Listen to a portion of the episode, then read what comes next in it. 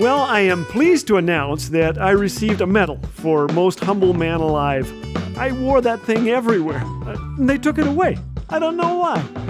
In a Scottish inn, fishermen were boasting. One opened his arms so wide to describe a fish, he sent a teapot crashing against the wall.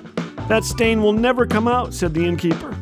A stranger removed brushes and paint from a box, dabbed bits of color, and transformed the ugly stain into the image of a deer with a magnificent set of antlers. The man was much loved wildlife painter E.H. Landseer. For now, you may wonder how is it possible for God to transform my pain, my hurt? It's what He does. No matter the scars you bear, God will bring beauty out of even this. Trust the artist today. This is Laugh Again with Phil Callaway. If you'd like to hear the regular daily program or discover all things Laugh Again, visit us at laughagain.ca. Laugh Again, truth bringing laughter to life.